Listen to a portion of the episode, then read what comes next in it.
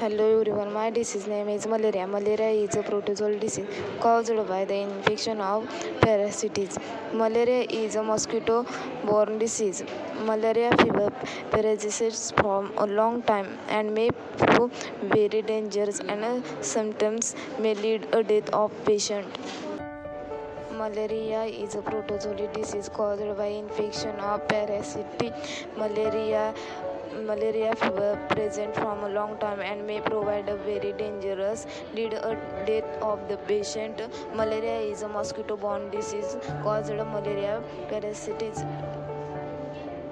causative agent of malaria plasmodium malaria plasmodium ovale incubation period incubation period 12 to 14 days signs and symptoms fever headache role of pharmacist care child awareness education people